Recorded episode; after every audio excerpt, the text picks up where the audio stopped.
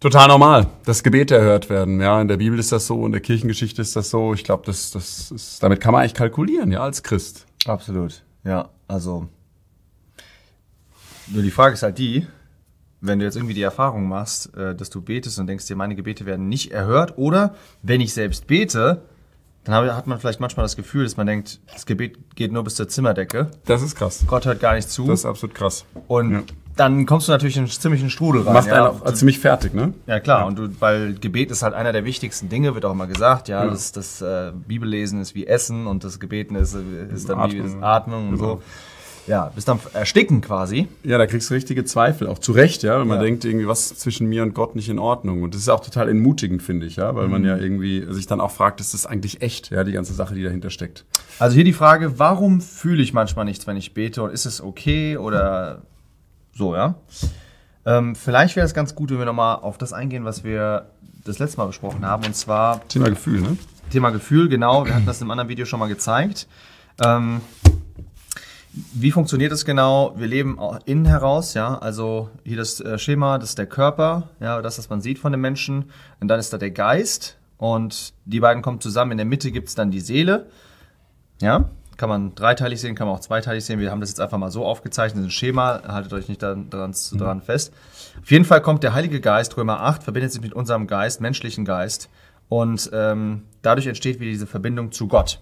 Ja, also wenn du betest, dann betest du ja im Geiste, auch wenn du sprichst, mhm. ja, auch wenn du den Körper benutzt. Aber eigentlich, was, was wirklich äh, stattfindet, ist die Verbindung mit Gott, etwas auf einer geistlichen Ebene. Ähm, das ist übrigens hier was Absolutes, ja. Der Heilige Geist ist was Absolutes in Objektiv. dir. Das, genau, eine objektive Sache. Bei der Seele wird es ein bisschen relativ, ja. Das ist sehr unterschiedlich. Die hat auch mal einen Dutch und so weiter. Sehr ja, gut. Genau. Ja. Das muss man einfach einkalkulieren, schon mal, wenn man drunter leidet, bei einer Sache einfach mal. Es kann sein, ich habe jetzt nicht so das Gefühl, was ich denke, was ich haben sollte. Ja, mhm. zum Beispiel, wenn ich in einem gewissen gewisses Gebet spreche oder so. Also vielleicht erstmal die Sache. Es gibt vielleicht zwei Gründe. Einmal der eine Grund ist, dass es irgendwie, äh, vielleicht, dass das gar nicht erstmal da ist, ja. der Heilige Geist. Vielleicht steht erstmal den Punkt. Vielleicht ist der Heilige Geist gar nicht da, dann kann diese Verbindung gar nicht äh, stattfinden. Ganz genau. Und dann müsste man sich wirklich mal grundsätzlich Gedanken machen, ähm, bin ich denn überhaupt errettet? Also ich sag mal, wenn du grundsätzlich mhm merkst, ähm, dass du äh, dass du, dass du, dass, dass da gar nichts zurückkommt, ja, dass da keine Verbindung mit Gott da ist, dann ist ja die Frage, woher weißt du eigentlich, dass du wirklich errettet bist? Das würde mhm. ich schon mal einfach in Frage stellen, weil das normal ist. Absolut. Ja. Ja. Ähm. Ja. Dann die nächste, die nächste Sache ist, dass man, ähm, das vielleicht mangelnder Glaube auch ist, ja. Jakobus. Total. Jakobus 1, Vers 9. Äh, können wir vielleicht dazu einfach kurz lesen? Jakobus 1, Vers 9. Ähm, also, äh, Neues Testament. Ja. also wenn jemand, wenn jemand der, der Zweifel, hat, ja, genau, ist wie eine Meereswoge, die, die hin und her bewegt wird. Und ähm, wenn er nicht im Glauben bittet, da steht er ja auch, da muss man nicht denken, dass man etwas empfängt. Mm. Ja, das kann auf jeden. Fall ein Grund sein, so dieser mangelnde Glaube. Und ähm, was dann auch ähm, noch, noch interessant ist, in Jesaja 59, da sagt Gott mal sehr klar zu seinem Volk, die also eigentlich schon in der Beziehung zu ihm waren, ja, mhm. grundsätzlich. Also von mhm. dem man nicht sagen würde, die waren der Position nach komplett ungläubig, ja. Wobei das mal, aber egal. Das ja, genau, es geht erstmal drum, die sind in einer anerkannten Beziehung zu Gott und Gott sagt trotzdem, ich höre euch nicht. Warum? Weil eure Sünden haben eine Scheidung gemacht zwischen euch und mir, dass, dass ich mein Angesicht verhülle und nicht höre. Jesaja 59, die ersten zwei Verse. Mhm. Ähm, das heißt, wir sollten es auch nicht zu schnell abtun, ja, dass wir merken, ähm, ich fühle gar nichts, da passiert gar nichts, mein Gebet, das prallt irgendwie in der Decke wieder ab, sondern müssen uns echt auch mal aufrichtig fragen, was ist vielleicht in meinem Leben nicht in Ordnung, was Gott blockiert, mir auch sein Zeugnis in meiner Seele zu geben, ja, mhm. ähm, und auch die, die Erhörung zu schenken. Mhm. Ähm, mal, mal auch mal nachforschen und mal sagen, Herr, erforsche mich, ja, ähm, durchleuchte mich, zeig mir, ob, ob, mein, ob ich aufrichtig bin, ob da ein Problem ist bei mir. Mhm. Ähm, ganz konkreter Punkt, an dem man auch mal ansetzen kann. Ja. Dann vielleicht eine andere Sache, die jetzt, wo ich mir vorstelle, dass das sehr die Be Person betrifft, ja, die das jetzt die Frage äh, gestellt hat. Es kann sein, dass alles bei dir okay ist in deiner Beziehung zu Gott. Du bist ein Kind Gottes und du hast auch eine gute Beziehung. Und vielleicht ist ein Problem, dass du einfach nicht diese innere Ruhe hast. Ja, ja ich will das nochmal an dem, an dem Beispiel hier zeigen und vielleicht eine Bibelstelle dazu vorlesen. Und zwar äh, 2. Könige 3. Da soll der Prophet, der soll sprechen für die Könige zu Gott, der soll, da soll eine Kommunikation stattfinden und der ist mitten im Kampf geschehen. Man kann sich das vorstellen, total viel Leeren, überall ist alles am rumklappern und so weiter. Und der Prophet, der sagt sich, warte mal, äh, Leute sind ja am rumschreien und so weiter und ich kann hier mich überhaupt hm. nicht im, im Großen und Ganzen konzentrieren und äh, Gemeinschaft haben mit Gott. Und das sehen wir beim Jesus auch. Markus 1, denke ich, ist das, wo er dann früh morgens rausgeht und an einen, einen einsamen Ort geht. Hm. Was passiert hier einfach? Das ist, dass er hören will, was der Geist sagt, ja, was er zu seinem Geist spricht, aber die von außen halt so mhm. viel Lärm durch den Körper mhm. auf die Seele eindringt, dass er überhaupt nicht diese Ruhe findet.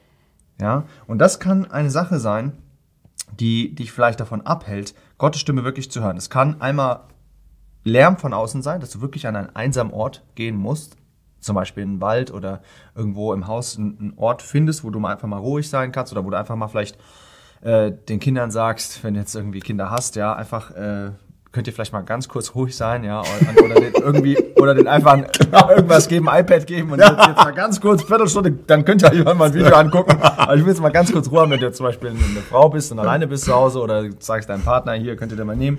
Ist das dann so eine, so eine, so eine, die Kinder gucken immer mehr Videos und du bist immer geistig. weil du die ganze Zeit betest. Ja, ja aber, aber ist absolut so. Ja, also irgendwie musst du auf jeden Fall diese Ruhe, die muss man irgendwie Muss man kriegen. Und ja. was super interessant ist, wo du es gerade sagst, wird mir das bewusst, dass es gibt den, den Lärm, der auf den Körper einwirkt. Das ist dann der, der Wald, die Lösung. Es gibt auch den Lärm, der auf die Seele einwirkt. Ja, das sind zum Beispiel.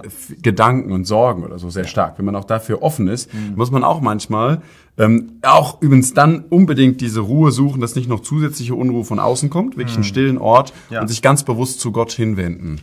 Ähm, dass solche Sachen übrigens passieren und dass sie uns blockieren können, das ist keine Sünde, sondern Schwachheit. Ja. Das unterscheidet die das Bibel sehr auch sehr gut, klar. Ja. Solange wir in dem Körper sind, der anfechtbar ist, auch für solche mhm. Dinge, mhm. ähm, ist eine Schwachheit da. Und vielleicht auch eine Ermutigung für Leute, die wirklich doch aufrichtig mit dem Herrn leben wollen, aber darunter leiden, dass es halt diese Schwankungen gibt. Mhm. Das gehört zu unserem ähm, ja noch im Körper sein auf dieser Erde, physisch noch hier sein, gehört es einfach ein bisschen dazu. Absolut. Und das findet man auch in der Bibel. Ich möchte einen Vers mal vorlesen aus Psalm ähm, 44.